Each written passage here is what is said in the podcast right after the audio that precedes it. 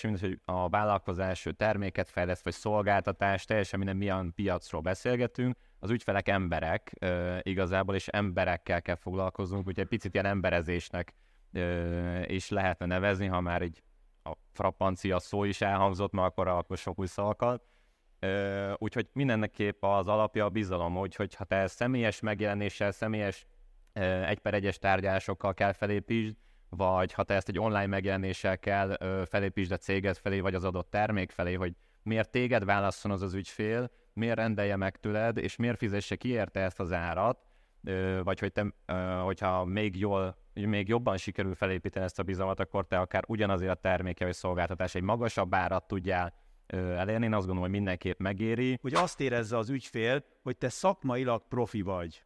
És ezen javaslom, hogy ti is gondolkozzatok el, és ez lesz majd a kérésem akkor hozzátok is, hogy te ki vagy az ügyfélnek. Hogy úgy, úgy néz rád, mint egy értékesítő, ugye ügyfelek értékesítőktől nem annyira szeretnek vásárolni, mert az értékesítő az hazudik, egy ilyen gyors beszédű, valamit el akar rád sózni mindenképpen, tehát nem a legjobb pozíció, hogyha te értékesítő vagy, hanem milyen vagy te az ügyfélnek. El, el tudod-e valahogy érni azt, hogy az ő szemében te szakértő legyél? Mert ez... KKV-ként szerintem csak mi tudunk, ti és mi ö, tudunk valóban érvényesülni az ilyen megbízóknál a multikkal szemben. Mert hogy a multiknál például az van, hogy a százból egy vagyok, a, a KKV szektorban lévők pedig rá tudnak menni a minőségi szolgáltatásra, és ezáltal szakértők is válnak. Emögé persze kell egy jól felkészült szakértői csapat, kell tapasztalat, kitartás és egyenes beszéd, meg tisztességes hozzáállás.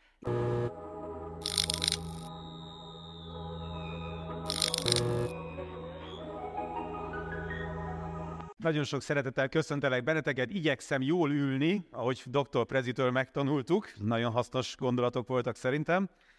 Úgyhogy hát szeretettel köszöntelek benneteket, tényleg azt gondolom az egyik leges, legfontosabb téma ez, hogyha marketingről és értékesítésről beszélgetünk, Ugye van egy értékesítési folyamat, ami a marketinggel kezdődik, hogy egyáltalán találsz érdeklődőket, és utána igyekszel azt az ügyfelet jobban megismerni, már önmagában ahhoz, hogy megismerhessd, és őszintén beszélgessen veled, ahhoz már szükség van bizalomra, utána bemutatod a saját megoldásodat, előkerülnek esetleges ellenvetések, mennyire fontos, hogy az ügyfél őszintén elmondja a fenntartásait, ellenvetéseit, és te csak kifogásokat hozzon föl, utána ezeket kezeled, majd megpróbálod lezárni az ügyletet. Most nagyon röviden összefoglalom az értékesítési folyamatot. És ugye ebben a folyamatban minden egyes ponton szerepe van annak, hogy mennyire van az ügyfélnek bizalma irántad. Úgyhogy ezért foglalkozunk ezzel a témával, és hát nagyon-nagyon szuper vendégeket sikerült ide szerveznem a mai napra. Az első vendégem Bedő Emese, a Mission Transport Kft-nek a vezetője. Emese nekem egy nagyon jó ügyfelem, és eszmeten tudatossággal építi a saját cégét, mind az értékesítési vonalat, meg az egész cégműködést. Érdemes szerintem megemlíteni, hogy egy 1,2 milliárdos árbevételt tudott duplázni, több mint duplázni 2,7 milliárdra az elmúlt évben, és közben a profitja is ennek többszöröse lett az azt megelőzőhöz képest. Ez egy nagyon komoly vállalkozó hölgyről beszélünk, és nagyon örülök, hogy elfogadta ezt a felkérést, hogy egy kicsit osszon meg abból a tudásból, hogy ők hogyan építenek bizalmat ügyfelekkel, mit csinálnak másként, mint nagyon sok más logisztikai cég. Úgyhogy kérlek fogadjátok itt a színpadon bedőemesét. És a másik vendégem is nagyon különleges abban, amit és ahogyan csinál. Ő ugye ingatlanokkal foglalkozik, ingatlan közvetítő irodája van, ami szinte nagyon sikeresen növekszik, és egy picit más oldalról közelítik meg, mint az összes többi ingatlan iroda, és pont erről fogunk beszélni, hogy ők mit tesznek azért, hogy még nagyobb bizalma legyen az ügyfeleknek, és ezt a gyakorlatban hogyan lehet megvalósítani. Úgyhogy nagyon örülök, hogy Zsolt is elfogadta a meghívásunkat. Fogadjátok szeretettel Kovács Zsoltot, a Kovács Team Kft. ügyvezetőjét és alapítóját. Szóval akkor rögtön kezdjük azzal, egy kicsit így, így vezessük fel ezt a témát, ugye három különböző perspektívából gondolkodunk ebben, és nagyon kíváncsiak, hogy ti mit mondtok, hogy egyáltalán hogy látjátok, hogy miért fontos a bizalom, miért van értelme ezt a podcastot meghallgatni, ezt a beszélgetést megnézni, miért ennyire fontos az ügyfelek bizalma? Um, alapvetően a mi megbízóink tisztában vannak a kockázatokkal. Tehát úgy képzeljétek el, hogy ránk bíznak hatalmas értékű árut, hogy vigyük el innen oda, és mindent el tudnak képzelni arról, hogy mi minden történhet egy ilyen, egy ilyen út során. Ugye közút, meg minden bokorba megáll, meg értékes. Volt olyan példa, hogy hogy egyszerűen a kamion szőrénszálán eltűnt a, a, a rakományokkal, a piacon hallottam több évvel ezelőtt, és akkor ilyen fekete piacon jelennek meg ezek, a, ezek az áruk, szóval minden megtörténhet a, a közúton, és ezzel a megbízók tisztában vannak. Tehát nagyon mínuszról indulunk, amikor mi a bizalom építésről beszélünk. Amivel a megbízók nincsenek tisztában, az az, hogy ha van egy szakértői csapat a háttérben, milyen óvintézkedéseket tesznek meg, hogy az áru az biztonságosan időben megérkezzen, úgy, ahogy megígértük, és hogyha mégis felmerül bármilyen probléma az út során, arról tájékoztatjuk, alternatív megoldást kínálunk, és hogyha olyan hiba csúszik be, amiről nem tehet a megbízó, azért bizony teljes körű felelősséget kell vállalni. És garanciát vállalunk a teljes folyamatért. Ahhoz, hogy ez ilyen szépen lemenjen, szükséges a tervezés. Na- nagyon sok piacot figyelek, és van egy tendencia sajnos Kelet-Európában, hogy nem nagyon fókuszálnak a tervezésre, pedig a, a tervezési folyamat, a e, részletes átgondolása a, a kulcsa mindennek. Tehát van egy, ha majd, majd a tévhiteknél kellene mondanom, tehát ugye azt gondolják a megrendelők, hogy, hogy, ad, hogy kifizetnek egy, egy szolgáltatást, hogy elvigyük A-ból B-be, de igazából ezelőtt nagyon komolyan meg kell tervezni, azt aztán meg kell szervezni, és a teljes folyamatot végig kell kontrollálni, és arról jelentést írni. Na ez az, ami, amire nem nagyon figyelnek. Tehát ő nagyon um, ilyen adhok, um, csak reagálnak uh, a, a, az átlag, átlag cégek a, a problémákra, pedig a felkészülés rész az, az eszenciális. És sajnos ehhez ez, ez nem vagyunk itt Magyarországon, meg Kelet-Európában hozzászokva. Ebben kell erősödnünk. Az nem, a kérdésem mondtad, hogy, hogy nagyon nagy értékű árut bíznak rátok, hogy kb. ez így átlagosan lehet ilyet mondani, hogy, hogy mondjuk egy lehet. kamionban milyen, milyen értékű áru mozog, mennyi, milyen érték fölött hoznak az ügyfelek döntés, hogy kire bízzák azt az árut. Igen, tehát ugye vannak hatalmas projektek, hogy mondok egy példát, hogy 9000 raklapot két hét alatt ki kell szórni egész Európában lehetőleg a legköltséghatékonyabban. Mondjuk ez, ez ugye nem, nem az áru értéke itt ebben az esetben a lényeg, hanem, hanem az, hogy minél jobban meg legyen szervezve, hogy, hogy ne túl sok idő meg pénz menjen el. Azonban vannak olyanok, amik 100 ezer kötőjel 250 ezer, 300 ezer eurós értéket képviselnek kamiononként, ott meg az útvonalat kell úgy megtervezni, hogy esély ne legyen mondjuk hozzányúlni a kamionhoz, tehát ahogy hol száll meg, hogy hol áll meg a, a kamion.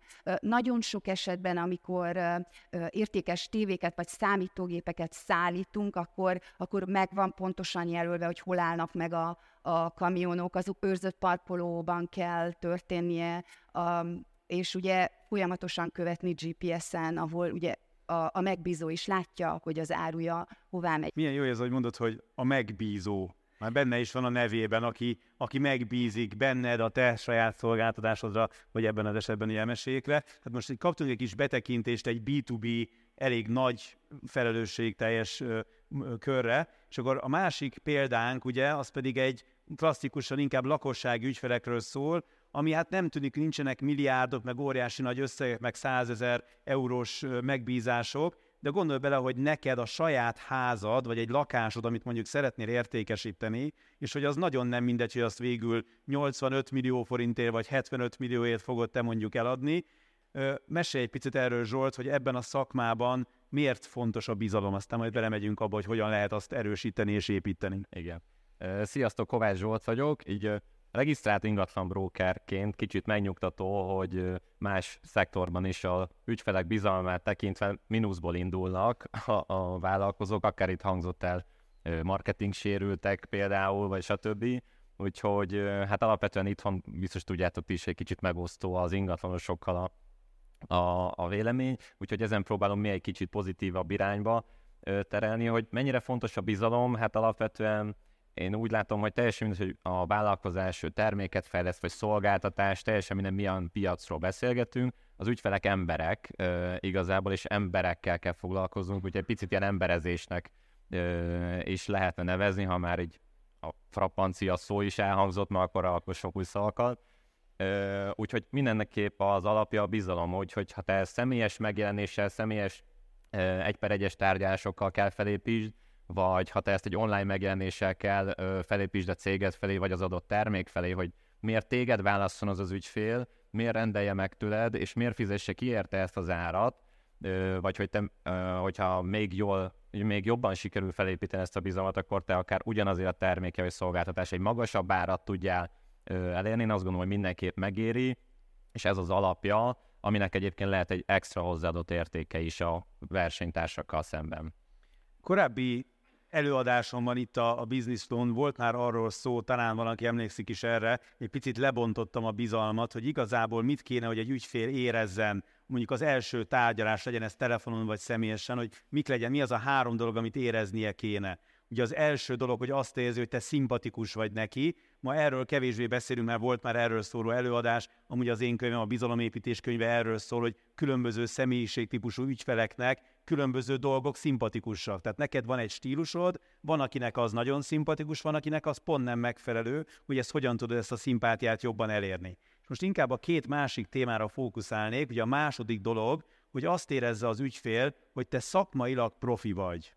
És ezen javaslom, hogy ti is gondolkozzatok el, és ez lesz majd a kérésem akkor hozzátok is, hogy te ki vagy az ügyfélnek.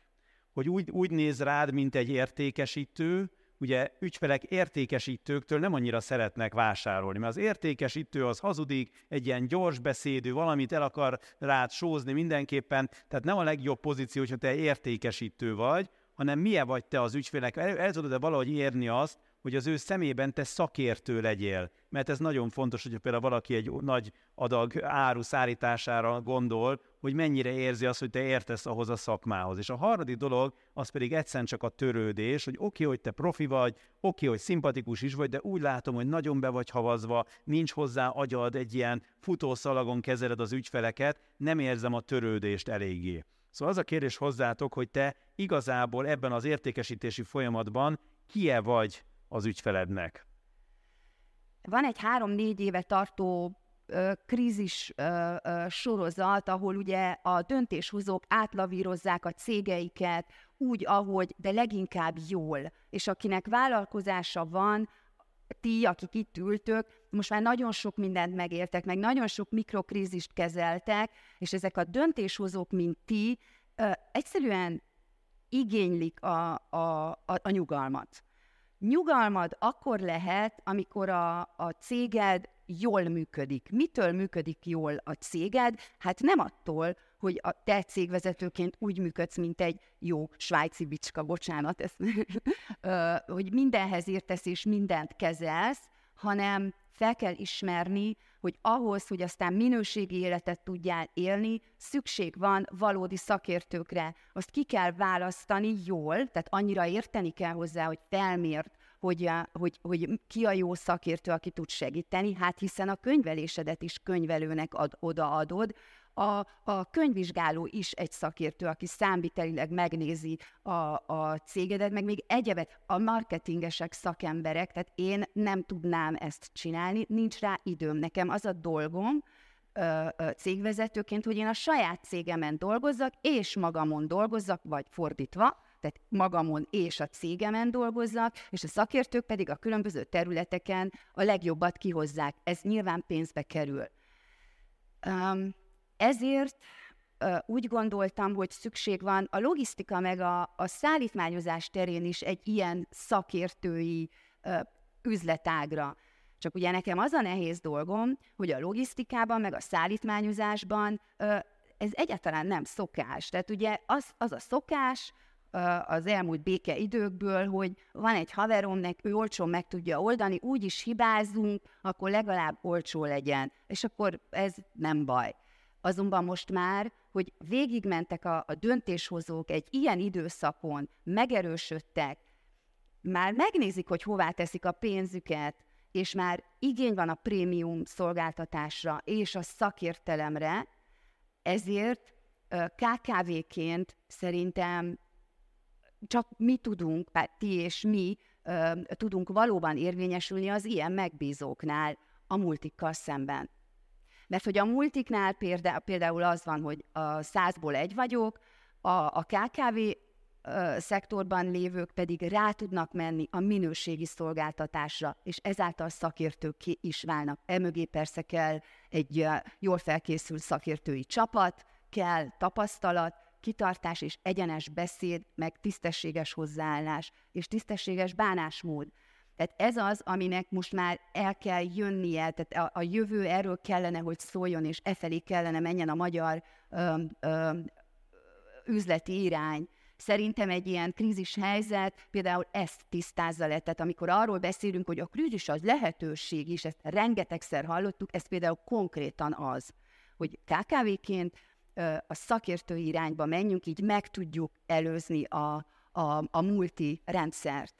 Csak mi vagyunk rá képesek kicsikként. Oké, okay, köszi szépen. Zsolt, nálatok ez a szakmaiság, a tanácsadás versus értékesítés, ez hogy jelenik meg a, a te szakmádban? Igen, kicsit mind a kettőre szükség van, de hogy kie vagyok én az ügyfélnek, Hát abban az élethelyzetben, amikor egy ingatlan tulajdont vált, ugye ez lehet szerencsés esetben ez egy jól időzített, tervezett életesemény, de ez sajnos egy nem előre nem tervezett életesemény, ez lehet egy pozitív is, és egy kevésbé pozitív is.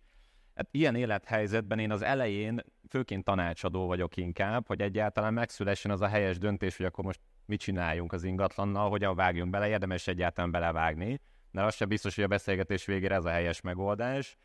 Utána, hogyha mondjuk lesz is együttműködés, akkor igazából ö, lehetnék én egy független szakértője az ügyfélnek, aki tényleg objektíven tudja látni ezt az ingatlan, nem én ott nőttem fel, 20 éve, nincsenek ott gyerekkori emlékeim, nem tudom, nem oda születtek a gyerekek, nem tudom, amiket általában ugye a tulajdonosok nagyon érzelemmel, dúsan tudnak mesélni megtekintéskor, vagy mutatáskor, ami egyébként lehet, hogy a, másik oldalnak nem ekkora érték, mint neki, hát hisz hogy lehetne, egy ő 20 éve él ott, a másik most látja először ezt az ingatlan, szóval ott vagyok egy kis szakértő, tudok egy kicsit ilyen, ilyen szembesítő is lenni, így erre rákapcsolódva, hogy, hogy nem biztos, hogy ez lesz az elképzelés, hogy itt most versenyt fognak vívni itt a vásárlók az ingatlanért, érdemes lenne átalakítani az ingatlant, stb. stb. Tehát, hogy lehet, hogy nem ér annyit, nem mindig, de megesik, hogy egy picit többet akarnak a, a, az eladók, mint amennyit valóban ér az ingatlan, vagy mert érdemes kalkulálni, mert hogyha nem tudnak reálisan kalkulálni, akkor viszont nem fogják tudni megvalósítani azt a célt, tehát nem fogunk eljutni A-ból B-be, muszáj szembesítenem magam, hogyha már ott, ott járunk, a, a, a folyamat közben végig egy mentorálás szükséges, tehát egy akár egy lelki támogatás, hogy nincsen semmi baj, ez is el lesz adva, nem baj, ha most nem csörög a telefon, stb. stb. Ne ijedjél meg, tehát nem vesztettünk az értékéből, azért, mert árat kell esetleg korrigálni, és közelebb hozzuk az eredményhez, ugye? Tehát ezzel még nem buktunk, ingatlan csak közelebb hoztuk az eredményhez. Úgyhogy vég egy mentor, az ajánlat egyeztetéskor abszolút egy egy független mediátorként, ugye, hogy ne legyen verekedés, hozzuk össze a két ö, teljesen különböző elképzelés, mert valaki nem tudom, egy, egy informatikus tulajdonos, valakiben egy nem tudom, egy jogaoktató, és teljesen másképpen ö, gondolkoznak, vagy, vagy tudják megfogalmazni azt, amit szeretnének, hogy ez ne legyen sértő a másik félnek. És igazából a végén, hogyha sikerül lezárni eredményes, akkor igazából egy családtag vagyok konkrétan, mert igazából olyan szinten annyira belefolyok így abban az élethelyzetbe, hogy most kiválik, ki nem, ki, van, ki beszél kivel a családon belül, hogy lehet, hogy több információt is tudok, mint hogy a családtagok egymásról, úgyhogy, úgyhogy a folyamat teljesen, teljesen végigvéve a folyamatot ezekben a szerepekben, jelenek meg én, már-már egy kicsi skizofrén módon, de, de minden, minden feladatra vagy megoldást találva valahogy így tudná összefoglalni. Oké, okay, most a, ebben a folyamban, amikor arról beszélünk, hogy hogyan adunk értéket, mert itt most nem bizalomépítési trükkökről, praktikákról van szó, hanem ez sokkal inkább egy mentalitás, ahogyan az ügyfelekhez hozzáállunk. És a legtöbb esetben te is úgy tudsz ilyen nagyobb értéket adni a saját ügyfeleidnek, hogyha ő érkezik valamilyen hiedelemmel, valamilyen tévhittel a te szakmádról, és erre leszek majd kíváncsi, hogy nálatok mik ezek a tévhitek, amivel ügyfelek érkeznek, és te segítesz neki megérteni, hogy neki nem biztos, hogy arra van szüksége, amit ő gondol, hanem tudsz annál neki jobbat is adni, mint amit ő saját magának kitalált. És csak mondjuk ingatlanosokat kérdezem először, hát ugye alapvetően van egy ilyen berögzülés mindenkibe, hogy na majd én inkább eladom saját magam. Semmi gond, felrakom az ingatlan.com-ra, majd úgyis elmegy, nem kell nekem valaki más, minek fizessek ki sok százezer, sok millió forintot valakinek, aki helyettem felrakja az ingatlan.com-ra, teljesen feleslegesen a szakmát, Igen. nem Zsolt? Vagy Igen. Itt, itt az elején leszögezném, hogy nincs mindenkinek szüksége ingatlan közvetítésre, jó? Tehát mindenki el tudja adni a saját ingatlanát saját maga. Igazából talán én azt szoktam így észrevenni, hogy azt nem mérik fel ezzel a kijelentéssel az ügyfelek, hogy ők ezzel mekkora kockázatot vállalnak, mert akinek van megfelelő ideje, energiája, tud konfrontálódni az ügyfelekkel, tudja a, jól alkalmazni ezeket a marketing oldalakat, hirdetési oldalakat, stb. stb., meg meg tudja védeni az ő álláspontját, vagy legalább van rá kapacitása, hogy ezt ő megtanulja a teljes értékesítés alatt, tök jó, de alapvetően már, már ott, ott nagyon veszélyes a dolog szerintem, hogy tehát nyilván elfogult egy tulajdonos a saját ingatlanával kapcsolatban, és nem feltétlenül tud objektíven rágondolni, és ebből adódóan, hogy akár már az ár meghatározásra, hogy én tudom, hogy, hogy mennyit ér, és amikor én szembesítő üzemmódban vagyok, és elmondom, hogy nem biztos, talán lehet, hogy ez, ez egy pár tízmillió különbség van az elképzelés között. Most pont van egy ilyen egyébként, hogy igazából két és fél éve ö, tart az értékesítés, nem lett megbízás, csak félszemmel nyomon követem. Most 139 millió helyett már most 100 alatt jár az irányára, és még mindig nincs eladva az ingatlan pedig lehet, hogy akkor mondjuk egy 100 fölötti eredmény kijöhetett volna, viszont most nem lesz ez a vége. Tehát ott valószínűleg nem volt egy objektív és amikor én szebesítek, akkor jönnek ugye ezek a mondatok, nem akarom elkótya vetjélni, ráérek, még nem kenyérek el, stb. Lehet, hogy már hallottatok ilyet, vagy használtatok volna. Ez igazából mind azt, azt jelenti számomra, én azt olvasom ki belőle, azt a félemet, hogy nem akarom áron alul eladni, pedig lehet, hogy pont ez lesz az eredménye, azért mert ettől félsz, és lehet, hogyha egy jól felépített marketing stratégia lenne egy, egy tényleg izgalmas árazással, nem alulárazással, de nem is fölárazással, akkor viszont lehet, hogy sokkal jobb eredmény jönne ki, mint így, hogy ebbe, emiatt, a, emiatt a félelem miatt hozzuk meg azt a döntést, hogy induljunk el valahol, aztán majd alkudjunk belőle, aztán majd megállunk valahogy. Ennek inkább az lesz az eredmény, hogy senki nem fog telefonálni, csak ingatlanos kollégák, bocsánat. Igen. és, oké, és Emes, akkor nálatok ez hogy néz ki, tehát, hogy megint csak ilyen tévhitek, hiedelmek, hogy én azt gondolom most így magamtól, hogy hát valamit el akarok vinni A-ból B-be, és nagyon sokszor most nem csak a ti szakmától de például a ügyvédeknél látom ezt nagyon gyakran, vagy könyvelőknél, hogy azt gondolják az emberek, hogy hát az ügyvéd, az megírja a szerződést, ez alapvetően egy teljesen felesleges munka, ha már egy csomó pénzt ki fogok adni az ügyvédi költségre, akkor megnézem, hogy ezt a ezt a pici értéket, amit kapok, nagyon magas áron kapom, melyik a legolcsóbb, amelyik még tényleg a lehető legkedvezőbb áron tudom megkapni. És ugye én pont könyvelőknél estem ebbe a hibába, hogy a könyvelőket is úgy, ugyanígy alulbecsük, hogy könyvelő, könyvelő megcsinál a könyvelését. Aztán, amikor volt egy olyan saját, például az egyik cégünket másfél millió forintért kellett újra könyveltetni, mint én kb. az előző évet, az úgy, úgy meg, megvilágította, hogy nem annyira egyértelmű ez a dolog, hogy tényleg csak az ár számít. Szóval nálatok azon túl, hogy A-ból B-be elviszem ezt a terméket, mi az, amit még hozzá tudsz adni, ami egy felismerés az ügyfélnek? Ha van erre akár példád is, hogy az ügyfél azt gondolja, hogy oké, okay, ezt meg tudom oldani két millió forintból, aztán lehet, hogy ennek van jobb megoldása is, hogy, hogy mi a sztori. Nekem konkrétan van erre egy példám. Én a, én a tanúja voltam egy esetnek, egy konferencián ült, ahogy ti így ültök, és hallgattunk egy előadót, és mellettem ült egy, egy cégvezető, és idegesen telefonált meg, fészkelődött meg, kiberohangált, tehát egyáltalán nem tudott figyelni erre a, a konferenciára. Azt mondta, az én előadásomra nem figyelt, ha jól emlékszem, ugye ez az a sztori Igen, így, így van, így van. És um, a szünetben um, megkérdeztem, azt azért hallottam, mivel mellettem ült, hogy szállításról van szó, és um, mert hogy hangosan szitkozódva Na mindegy, a szünetben megkérdeztem, hogy tudok-e esetleg segíteni, mert hogy hasonló piacon vagyok, és akkor ott nekem elmondta, hogy hát az áru nem érkezett meg Spanyolországból, és nem éri el, nem ér el senkit a fuvarszervező cégnél, és ez hogy lehet a megbízónak kell magyarázkodni, most ezt akkor hogyan tudná ő megoldani, és akkor mondtam neki, hogy nem kéne ezzel tölteni az időt.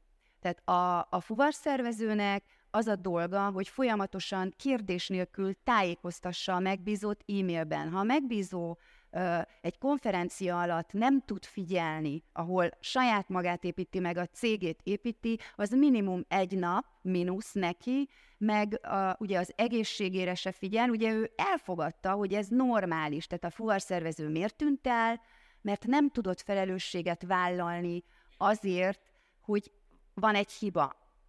Ezt helyesen úgy kell csinálni, hogy megírjuk, hogy a, a kamion sajnos késni fog, egyéb lehetőségek, ez, meg ez, meg ez, és a megbízónak tálcán kínáljuk a megoldási javaslatokat, és neki csak választania kell, de a lényeg, hogy tájékoztatva legyen, akkor is, ha nem túl jó a hír. Na most ez az, ami, ami egyszerűen betett szokás, és ezt valahogy ki kellene írtani a mi piacunkról, hogy ha, ha rossz hír van, eltűnünk. Ez, ez, nem, ez nem szakmai, ez, ez, ez minden ellene van, a, a bizalom az a az, az mínusz ezer lesz, tehát onnan kell újraépíteni, és hosszú távon a kapcsolat is sérül, és nagyon sok vesztesség van ebből, anyagi, erkölcsi, és a következményeket ugye senki nem vállalja, mert hát hiszen mit csinált a megbízó? Egy árat adott egy viszonylatra. Ne, ő azt mondta, ezt kifizetem, ezt voltál a legolcsóbb, ezért felej, A-ból B-be vidd el. Na de ezek a folyamatok, ami még mögé mennek, azok nincsenek kifizetve. Tehát, hogyha ebből valamilyen veszteség lesz, vagy árusérülés, akkor senki nem tudja, hogy kinek a felelőssége. Jó, nyilván vannak vonalak, de hát olyan szépen lehet tologatni ide-oda, ő a hibás, a közút a hibás, a felrakó a hibás, a lerakó a hibás, és akkor el lehet ezzel maszatolni, vagy lehet felelősséget vállalni, lehet tisztán a vonalakat rögzíteni. Na ez, ez már ugye az, ami, ami, amiről nem tudnak a megbízók. Tehát az a tévhit, hogyha egy viszonylaton 50 eurót spórolnak, valójában spórolnak. Hosszú távon ez egyáltalán nem kifizetődő. Én nem emlékszem olyan folyamatra, amióta vezetem a céget, és az elég régóta nem mondunk számot, uh, hogy, hogy, hogy e, az ilyen, ilyen adhok nyer, nyerészkedésekből egy hosszú távú kapcsolat kiépülhetett volna. És erre gyúrunk, hosszú távú kapcsolatokra. Szóval nálatok is igaz akkor az a fajta ellenvetés kezelés, az egyik ellenvetés kezelésem, hogyha valaki az árakat vitatja, hogy mi már sok-sok évvel ezelőtt eldöntöttük, hogy egyszerűbb egyszer megmagyaráznunk a magas árainkat, mint hogy utána utólag magyarázkodjunk a rossz minőség miatt akkor ez nálatok is ezek szerint nagyon Teljesen. igaz. Tehát röviden így összefoglalva ez egész dolgot, amiről beszélgetünk, tehát van egy kommunikációs része, hogy te szakértőnek tűnjél, ne értékesítőnek. Van egy olyan része, hogy szimpatikus vagy az ügyfélnek, és hogy érzi, hogy te valóban törődsz vele, és utána ebből a szakértő státuszodból adódóan az ügyfélnek megvannak a saját döntéshozatali kritériumai, hogy ő mi alapján választana akár egy ingatlanost, vagy döntene a között, hogy saját maga adja vagy ingatlanosra bízza, vagy mondjuk milyen logisztikai céget választ. Tehát megvan a saját három-négy kritériuma és te azzal tudod az ő bizalmát építeni, hogy szakértőként ezeket a kritériumokat kibővíted, és több olyan dolgot is beleteszel, ami neki most már szempont lesz, például, hogy milyen biztosítás van, stb., hogy hogy működik ez a, az egész megoldása az ő problémájának. Úgyhogy hát remélem, egy kicsit el tudtunk benneteket gondolkodni. Zsolt, neked van még valami zárszó, valami gondolat a folyamat előtt, után, hogy mit csinálsz még a, a bizalom építés érdekében, ha valamilyen záró gondolatot még megosztanál? Én csak annyit üzennék így, hogyha valaki ingatlan eladás előtt, hogy számoljon, mert költenie kell arra, hogy a legjobb eredmény jöjjön ki, hogyha ő adja el saját maga, ha ingatlanos bíz meg, ha szakembert szeretne megbízni, és ott van, hogy szakembert szeretne, akkor pedig a kritériumok alapján tudatosan válasszon, ne pedig a, az első tíz telefonhívót. Szuper. Hát nagyon köszönöm akkor, hogy vállaltátok ezt a kis beszélgetést, nagyon köszönjük a figyelmeteket, és hát mindenkinek nagyon tudatos és sikeres bizalomépítést kívánunk. thank you